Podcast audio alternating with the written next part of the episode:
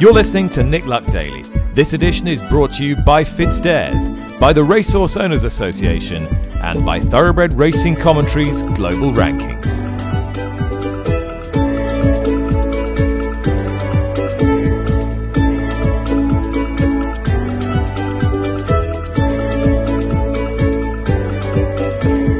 Hello and welcome to Nick Luck Daily, the show that brings you the latest news and the sharpest insight from around the world of horse racing. It is Wednesday, the 2nd of February, my penultimate day actually with you this week before Nick returns at the end of the week. Um, we'll be hearing from Charlie Deutsch uh, shortly, who goes out in search of his first ever Grade 1 with L'Homme Presse's run in the Scilly Isles this weekend at Sandown. We'll have a bit of Dublin Racing Festival chat as well. Um, that with Jane Mangan, who is with me, broadcaster and journalist Jane Mangan, um, to discuss initially, Jane, amongst plenty of news stories that have emerged over the last 24 hours or so, that um, in the Racing Post you can read an exclusive by Peter Scargill where an agent is accused of fraud, having collected training fees for a dead horse from the syndicate, which really begs the question with uh, this news and. Um, other examples of people seemingly taking advantage of syndicates in the last couple of years or so.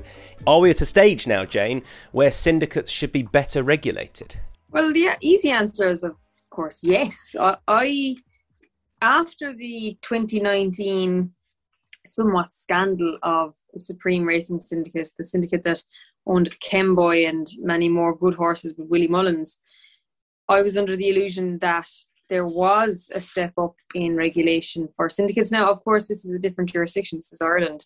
Back in 2019, there was um, financial reg- irregularities, and some horses were even oversubscribed when it came to their ownership. This is a different case. This is, of course, France, and you're dealing with somebody who considers themselves an agent, but that's just a fancy word for middleman here between the trainer and the owners collecting money for horses or for a horse that was actually fatally injured. So, of course, there could be a ramp up in, reg- uh, in regulation, Tom, but I'm somewhat sympathetic towards the regulator. It would be a very difficult thing to do. What what can they do? Well, Charlie Liverton is the chief executive of the Racehorse Owners Association and, and joins me now. And Charlie, we're asking this morning uh, whether or not syndicates should be better regulated. And um, uh, as Jay Mangan says, well, well, what what can be done? What can they do, Charlie? What's your take? Thanks, Tom. I think there are a number of things that, that, that racing can do to help syndicates and those um, investing in them.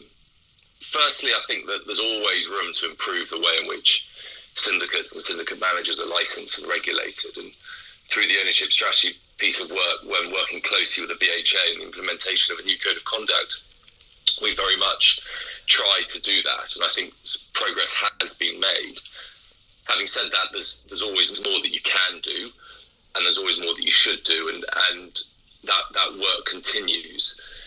I think the other important point to make is is that those people that are looking to invest in syndicates um, should also be be asking the right questions of of the syndicate manager that they're investing in. British Racing's really lucky. We've we've got some fantastic syndicate managers up and down the country flat and national hunt at all levels, there is huge opportunity for people to get involved in, in racehorse ownership and join syndicates with with great examples of, of, of experiences both on and off the racecourse. Um, and it's a case of just making sure that, that if you are considering joining British Racing as an owner, um, then you, you try and seek out um, those managers um, that, that, that, that, that, that, that can support you the best. How frustrating is it from, from your point of view, from a Racehorse Owners Association point of view? Um, you know, as someone who is quite rightly very positive uh, about syndicates and, and, the benefits they can offer to people, um, that in recent times it feels there are more fires to be putting out, and uh, and and there's there's more people giving syndicates a bad name. How frustrating is that? It's really frustrating. Um, I don't know about more fires to be put out in terms of maybe they are reaching the public domain more, but I don't think there's necessarily an uplift um, in the number of of, of mal, areas, you know, malpractice, if mm. you like. Um, as I say, I think we've actually seen syndicate managers get better and better and better at managing syndicates. Both the experiences, the transparency, um, the use of technology. I, I, think there's been huge improvements in this space. So yes, your story, such as the one that broke last night, always makes your heart sink, and you feel desperately sorry for those individuals that that, that have lost their money, seemingly. Um, but but I but whilst whilst it's it's really frustrating, we, we, we mustn't forget that, as I say, there are the vast majority of syndicate managers do a fantastic job. Well, one thing that struck me about this story, Charlie, is that um, modern technology, if you like, it, it feels as though um, you know things like this should shouldn't really be allowed to happen. But I suppose in some ways, one of the biggest issues here was that that the old school way of picking up the phone and speaking to the trainer didn't really happen, and that is largely because videos can be shared so so so readily ac- across the internet, which I think initially makes people feel safer and, and that they can trust the people sending it to them, whereas here they couldn't. I think that's right, Tom. And as an industry, technology is, is not an area that we've invested enough time um, or money in. To be honest with you, we, we, we, we lag behind many other sports in this space. Um, and the use of technology, the collection of data and sharing of data um, is absolutely critical to the to the expansion of syndicates and syndication in this country, as well as sole owners, I should add. Um, we we, we, we are trying to work in this space at the moment, and there's a big data project going on centrally to try and understand what data we do hold, where it's collected, um, and how it could be shared and should be shared. Um, and, and, the focus is very much on improving this side of the sport because because data is is the new gold in, in the sports world. And the more data you collect and, and the more easily accessible it is um, to investors. And by investors, I don't just mean those investing in a race. I mean I mean punters. I mean race goers. I mean viewers. Um, we we we all want data um, to understand and engage with with our sport better. And, it, and as I say, it's a really critical part of, of, of, some industry work that's happening at the moment. Well, Sam Hoskins is a, a founder and a manager of some very successful uh, racing syndicates where. Um, Sam, as far as I know, um, syndicate members are, are very happy with, with everything. What, what's your reaction to this news? Oh, it's, it's, sad, Tom. It, it's really sad because um, it, it, sort of casts. A, I, I think possibly syndication might be sort of tarred with the same brush, and and uh, I mean it, it, does it does show that uh, um, there can be those out there that perhaps are, don't budget correctly or perhaps aren't as transparent as they could be. And look, I, I don't know the, the full story. I've only read what I've read in the Racing Post this morning, but it, it is sad, and um, I think it, it just says so important that it's kind of consumers must be must know what they're getting in for and ask the right questions when they get involved. And, and also from a, a, syndicate manager perspective is to, to understand the full extent of, of finances with training fees and the, the cost of training horses only going up. They're very expensive as they are. They, you've got to budget correctly and fine. You might want to put make your cost cheaper to seem cheaper to compete with other syndicates. But the thing is, is it's better to cater for the worst case scenario um, and then and then get a rebate at the end um, and charge your fees up front, to make sure everyone's paid up front, etc. And God forbid, and if, and if there is bad news, um, God forbid, then it is to be transparent and open with the members. Are we at, at a point where you feel that? Um, you know something legally may need to change, be it you know some kind of fit and proper persons test if you want to be a, an agent, or, or is that just too difficult? Do you think? Well, I, I think so. Yeah, I know. And obviously, this question is, is about an agency side. Yeah, I, I think so. Yeah, I, I think um, I think agents should be licensed, and I think um, I mean it is tricky in terms of an auction ring because anyone can bid. I'm not a. I don't consider myself a bloodification. I buy horses, but to be fair, mostly on behalf of well, for the syndicates as well, I suppose, um, but for for um, for myself. Um, and I think syndicators should be um, licensed as well, um, because I think it's it's important that everyone knows if you're setting up a a shared ownership group that you know what you're you, understand the finances involved and everyone that's investing or sort of taking a share knows what they're involved in. I think as an agent you need to know that you're getting involved with someone who's I mean, I have got the Federation of Bloodstock Agents, so you need to be anyone buying a horse should buy a, buy a horse for an agent who's, who's a member of the Federation of Bloodstock Agents. And we do have the Racehorse Syndicates Association, which again, you hope that if someone's going to join in, it, it, it, promotes the BHA code of conduct for that perspective. So there are things out there that maybe strengthening should, is should be done, and people should. You've got to ask the right questions and, and make sure you get the right answers because transparency and, and proper practice is, is absolutely crucial. Uh, Jane, other news in the trial of the veterinarian, Dr. Seth Fishman, it's being held in a, a district court in the US in Manhattan. Um, in some some wiretapes that were played at the, the hearing, the name of Sheikh Mohammed, the ruler of Dubai, has come up, uh, and in particular his um, Dubai Equine Hospital being linked with Dr. Seth Fishman. Just tell us exactly what we know here, Jane. On the wiretap that was recorded in 2019 uh, between Florida harness trainer Adrian Hall and Fishman, uh, Adrian Hall actually testified on Thursday that Fishman had put her on a program of his PD, PEDs uh, that she administered to her horses. Um, Hall actually agreed to testify in exchange for a non prosecution agreement. So, a transcript of the wiretap was obtained on Monday and begins with Fishman telling Hall that his program is, quote, not instantaneous. Uh, Hall replied, quote, right, so okay, because there are racing on mon- on Sunday, they are going to be on it on Monday. I gave the other stuff today anyway, Hall said. Um, Fishman replied, This is a program. This is a program that Dubai Equine spent probably $2 million devising for their thoroughbreds, you know. It is part of a program that, uh, you know, there's other stuff too. So there's the implication. Dubai Equine is, of course, uh, Sheikh Mohammed's hospital. Um, Fishman added, This is what they do for all their horses, and overall, they are very happy. Sheikh Mohammed said the best three years, you know, in the 30 years he has been racing, and they are very happy.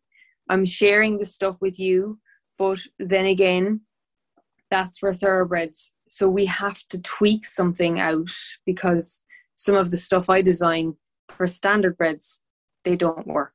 So there's the implication, and it is very serious, Tom. This is, if you just go back to the quote, Sheikh Mohammed said, the best three years, you know, in 30 years he's been racing. What do we take from this? Well, considering Fishman is on trial for conspiring to violate medication adulteration and misbranding laws, this is um, of the utmost seriousness. Um, obviously, Godolphin have been contacted to, to date. We have no response from them, and you would imagine there will be a call for an independent inquiry into Dubai Equine. These are legally obtained wiretaps, so I, I think it's it's it's a huge development in the Fishman case. Where, where are we exactly, Jane, with um, Fishman specifically within his trial? Well, the deliberations, uh, the jury actually started deliberations yesterday for all of 30 minutes. Day two of deliberations uh, is today. Uh, closing arguments, it was just noted a couple of quotes from, the, from closing arguments. Defense attorney Maurice Sercarz, he, his closing argument was that uh, he submitted that Dr. Fishman was trying to wean horses off much more dangerous stuff and provide a safer alternative while adhering to his oath as a licensed vet to protect the welfare and safety of animals. In contrast, the prosecution, Andrew Adams, was quoted as saying he was a drug dealer, not a veterinarian. He's not a magician. He cannot make evidence disappear. So deliberations into this case continue today, and I can imagine it'll have huge repercussions for the wider, for the wider uh, spectrum of the industry. Right to racing this weekend, of which Jane there is plenty of good stuff between Britain and Ireland. Um, first of all, let, us start with Britain and with the feature at Sandown, the, the Scilly Isles, grade one over the 2 5. Um, Charlie Deutsch is going for his first grade one. And I spoke to him late last night, actually, um, asking him how the horse L'Homme Presse was and, and, what might suit about this test. Uh, yeah, he's done everything right. Um, I rode him at Exeter, and I hadn't rid- race ridden him before, so I wasn't. Um, I was very open-minded. wasn't exactly sure how he'd run, but I knew he had a big, big open stride and he'd schooled well. So I thought I'd keep it straightforward, and and he impressed me that day. Um, but um, he stayed on well, and um, in the end, he's done it quite well. But then um, it was more impressive the next day at Ascot. Um, I thought the way he travelled around the race and um, jumped, um, it felt like I was going very slow, and I'd say the others felt like they're going quick. And um, and then Cheltenham, um, yeah, over the last three fences when I really asked for an effort, um, and uh, and he went away from the last. Um, yeah, it, it felt very. It just felt, um, you know, a bit easier for him than most others, really. Yeah, I think uh, what I found interesting was watching him. You, you could almost see him going through the gears. So there was that, you know, there was that moment. Obviously, you had to you had to ask him every now and again, but it was the ease with which he responded to you that that I thought was was massively impressive. So I, I guess, you know, you're you're nowhere near the bottom of him, are you? Uh, no, exactly. Um, that's the thing. You're always um, eking out a bit more. Um, it's just knowing where it stops, really. But um, yeah, you, it's, it's just a nice feeling when you know you've got another gear. But um, you wouldn't do anything in a rush. But um, I think it's quite nice, and Mm. you take a bit of time to to get into his um, get into his stride. Do you, do you think your boy, do you think he, he has to go forward, or he wants to go forward, or is he more versatile than that? I think he's versatile. Um, he's just got a big open stride, so you know you might as well use that, and he jumps well, so um, you might as well um, get on with it, really. Um, but if, if they were going a strong gallop, then um, you know he, he, he would happily sit handy or whatever. Com- compare um, your horse's run at Ascot to Cheltenham. Did did you feel happier going left-handed with him, or was he happier both ways? I I didn't really think it made too much difference. He jumped a little bit left at Ascot, but I think some horses um, it can they can do that around Ascot, and it um, you watch a lot of uh, racing, and there'll be horses that normally are straight jumpers that jump left at Ascot for some reason.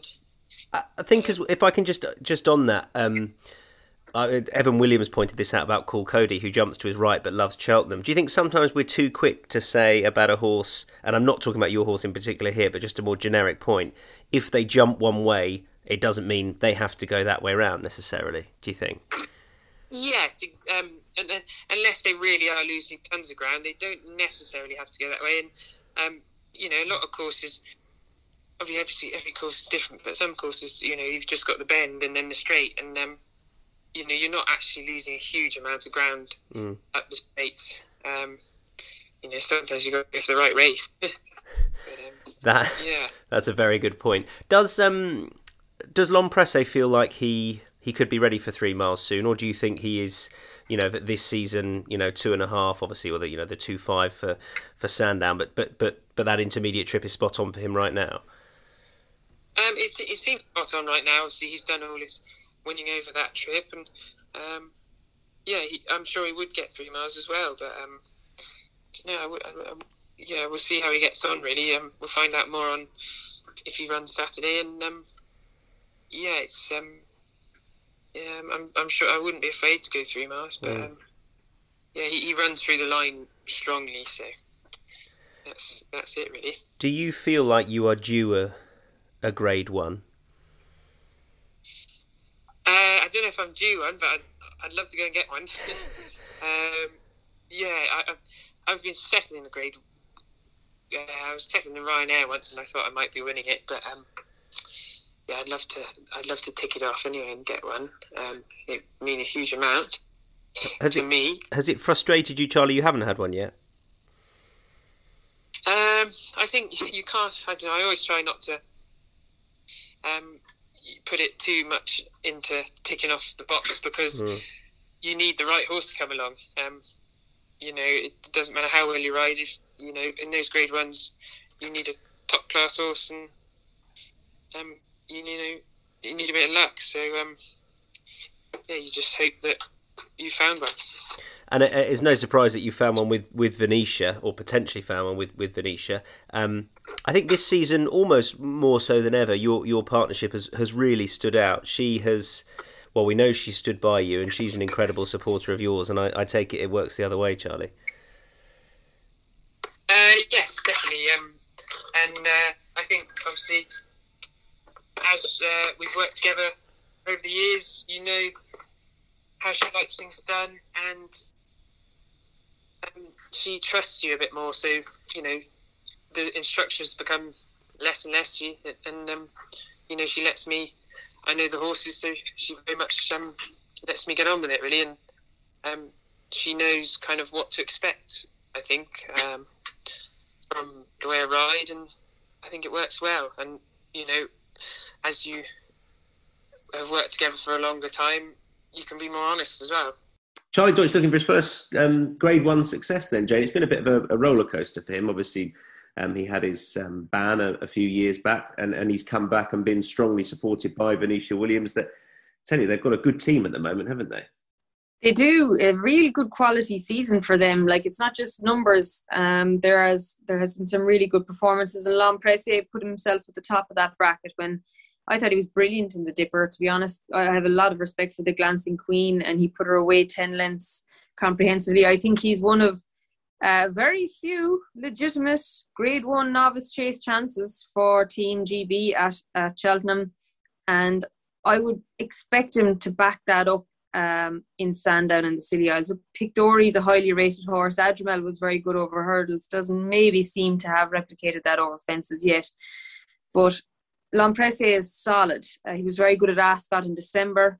Um, I, I think he's a progressive horse. Venetia's having a tremendous season anyway, but I think the pair of them, Charlie Deutsch and Venetia, when you consider Venetia could have easily gone the way of, of, of a different jockey, she has stood by her man and it has paid dividends because Charlie is very he's very much regarded as a horseman. He rides deep and that's his style uh, and he leaves he leaves nothing behind. And I think she's uh, Venetia's in search of her first Grade One success um, since she won that race um, a few years back with Golden Goal back in, in, in 2002, so 20 years ago. Um, you talk about his um, his challenge going on to, to Cheltenham L'Homme Presse, were he to come through this, him, him perhaps he won perhaps having one of the better chances from Great Britain. Um, if he lined up in a turn as well. We, we might find out a bit more about those horses uh, from Ireland this weekend. We, we will with the, the Grade One over there. How is that race shaping up, Jane? Yeah, well, we will have final declarations um, for Saturday, of course, tomorrow and Sunday. Sunday's novice chase will be very telling with regard to the turners and m- many more novice chases over here because Galopin Des Champs, despite only winning a beginner's chase Christmas, was emerged the talking horse of Christmas. Uh, there was multiple grade ones run, and yet we were all talking about a horse that had won a beginner's chase. He meets Master McShee on Sunday in the Ladbrokes Novice Chase over two five, and it looks like it's going to be a great a great match. Um, Galopin Des Champs was rated 151 over hurdles. He was the Martin Pipe winner of last year. He was progressive through the season, culminating in a good win at uh, Punchestown. But when he won his beginner's chase, he looked like a completely different proposition. And that's saying something for a horse rated 151 over hurdles. Uh, Master McShee is the grade one winner coming in here. His run to beat Farouk D'Alene was certainly not let down by Farouk D'Alene when he was second to Stattler at Naas on Sunday. Uh, throw into the mix, you could have possibly Capodanno lining up Fury Road. We obviously don't have final declarations for Leopardstown, but expect the best of the best to line up uh, uh expect the best of the best to be declared and hope they line mm. up, of course, because we have that little bit of a worry about ground. But um, do you do you um, see the view, uh, perhaps that some might throw in there about Galopin Des Champs, for example, that um, he the race he won on his chase debut wasn't much of a race. Ain't, ain't that a shame? Couldn't even win a basic beginner's chase on his next start, Jane. It's a legitimate argument, but are you taking into account the quality of the opposition or the manner in which he jumped and travelled and basically won his own race and the rest were nowhere? I'm, I mean, I'm just playing devil's advocate, I suppose. Yeah, you're, pay, you're playing tricks. No, it, it, it, was also the reaction of the connections because obviously Willie Mullins has a lot of horses. He's a lot of good horses, and when he was interviewed, his first word was "wow." So he doesn't get carried away too often. And while we were trying to keep our feet on the ground, you, you're talking about a horse who has won a, a grade one already, and he's much bigger in the market than a horse that's won a beginner's chase. And, and I think what is, I know we're going down a Turner's rabbit hole now, but um, I, I, think we had assumed because he won that Punchestown Grade One over three miles of the hurdles that this horse is always going to end up in the Festival Novices Chase. But it, it is pretty clear that the cards are are nearly turned over on the table. That the, the well, the Turners is a very realistic option. The, the Bob Olinger, Galopin Des Champs uh, match up in that is still very possible, depending on what happens this weekend. Are we not going to throw Bravemansgame into that equation as well? Yeah, well, yes, we are. Um, well, I think Bravemansgame, having won the the Kauto Star, well, look, originally was suggested that he wasn't going to go even to Cheltenham, but I think that there could be a rethink on that. So I guess much depends on what happens with Pic D'Orhy this weekend. Um, yeah, it's it, it's all it's all shaking up the, these races uh, will dictate final decisions, and until they're run, I suppose not all the cards are really on the table. But at the moment, it looks like um, that we're going to go into this weekend we're, rather than focusing on Cheltenham. I'd like to focus on Leopardstown, and, and hopefully everything goes right, and these horses do run their races. But he he just has this lofty reputation. Looks like he's improved immensely for chasing, which is, you know, it could be a bold statement or it could be a really silly statement to say that on the back of one run in a beginner's chase. But he, he looks incredibly exciting. Um, so he's won. Uh, I'll be watching L'Homme Presse with great interest, but I'll be watching him probably from my phone while standing in the grandstand at Leopardstown. And um, we know you will be. We know a little bit more about the um, likely field for the uh, Paddy Power Irish Gold Cup as well. Um, Frodon, we, we know is going to go that way. Minella Indo looks certain to line up as well, Jay. Isn't that such a relief? I was wondering what they, there was very little talk about the reigning Gold Cup hero, and I just was a little bit worried that something maybe, you know, you, you don't hear a lot in conspiracy theories and your own Inspector Clouseau in your mind gets gets to work overdrive. But Minella Indo is going to Leopardstown. He's the reigning Gold Cup champ. He's the horse rated 175, but he needs to bounce back. His last run, pulling up in the King George, too bad to be true. It looks like there's going to be a small field for the Irish Gold Cup at the five day entry stage. There's only nine left in it, and I can't imagine they, they will all run. Um, but we will have a legitimate challenger to keep Minella Indo honest, and that is Frodon. He is likely to have ideal conditions left-handed track, not going to be heavy ground, as we know. Uh, trained for the race. We were in Down Royal, and I remember remarking on multiple occasions that that is the only time this season Frodon will finish in front of Minella Indo. Will have already been proved wrong because he's finished in front of him in the King George. Uh, but I, I just hope the reigning Gold Cup champ comes back, redeems himself, and puts himself in a position whereby we have a realistic chance of defending the crown. The other bit of news we should touch upon is that the Grand National entries are out. Yes, um, we have 107 Grand National entries.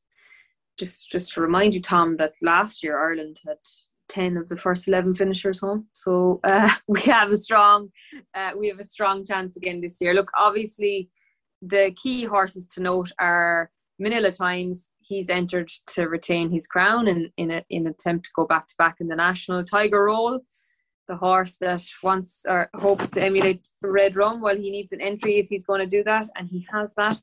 Would be a great story. Snow Leopard Esper to win the Grand National, she's in there. Um, but of the ones that'll be really fancied in the market, Any Second Now, you know, he's anti-post favourite, but he did nothing to dispel his chances. In last year's race, he's had a prep run, two prep runs even this year he's entered for Ted Walsh. Easysland, people might be considering the cross country race for him. I think the move to Jonjo O'Neill is significant with regard to the Grand National. Cloth Cap in there for Jonjo as well. Galvin going to the Gold Cup. Could he go to Aintree too? He's one of 19 for Gordon Elliott in the in the Grand National, and uh, it's it's very much all Cheltenham Fever, Leopardstown Fever, but the Grand National entries are definitely worth considering too. Okay, it's Wednesday, which means it's time for our Hong Kong updates with Jim McGrath. Kong Hei Fat Choi. To all Chinese listeners to this podcast, a Happy New Year. And those of you familiar with Hong Kong know that on the third day of the Chinese New Year, there's a big race meeting at Sha Tin. That's Thursday, tomorrow.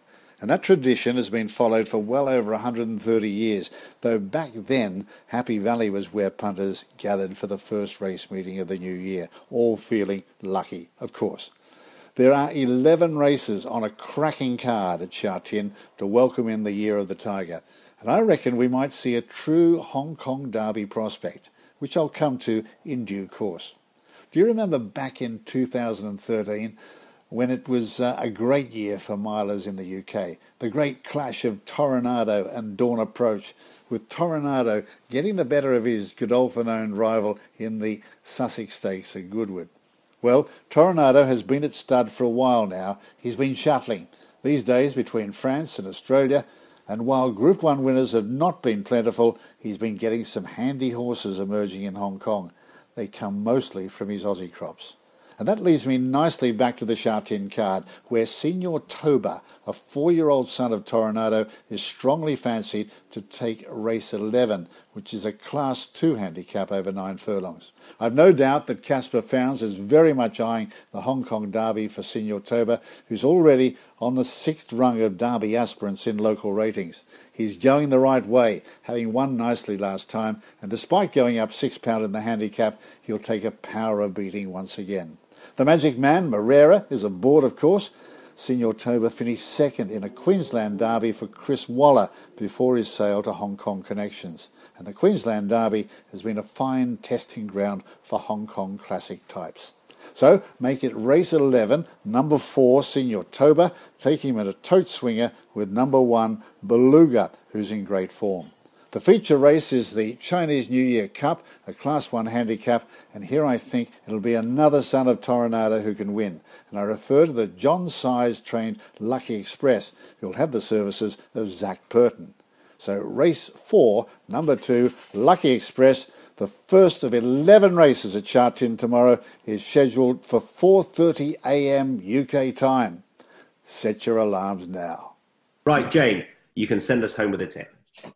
Well, I'm going to Exeter, Tom, and I'm going with Chavez or Chavez, whatever pronunciation is correct for the Malcolm Denmark Yates horse. He was a winner of a Chepstow bumper last year for Paul Nicholls and Harry Cobden, and I hope he can get off the mark over hurdles in the 410 today at Exeter.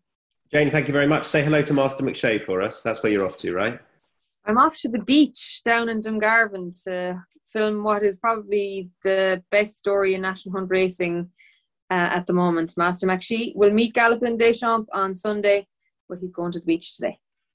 Love it. Enjoy your time at the beach. Um, wrap up warm, no doubt. Jane Mangan, thank you very much indeed.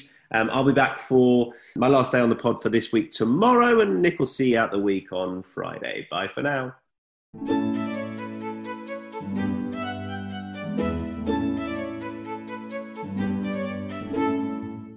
You've been listening to Nick Luck Daily, brought to you in association with FitzDares, the Racehorse Owners Association, and Thoroughbred Racing Commentary.